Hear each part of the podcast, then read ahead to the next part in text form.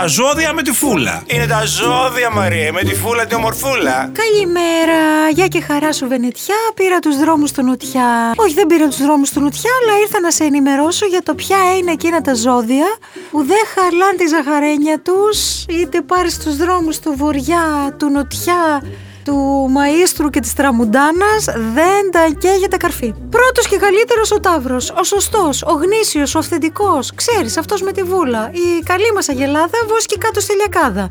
Αυτός είναι ο άνθρωπος που είναι ήρεμος, είναι ψύχρεμος, δεν στραβώνει με τίποτα, δηλαδή δεν πανικοβάλλεται. Είναι πολύ cool.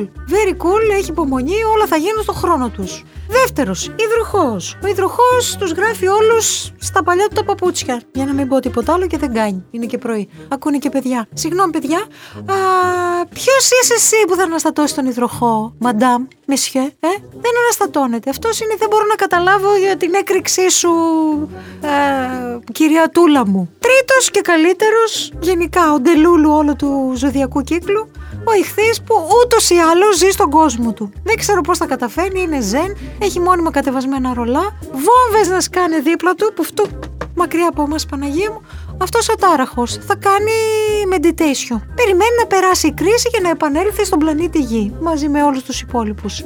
Πααίνω τώρα στη λιακάδα γιατί έχει και αλκιονίδες.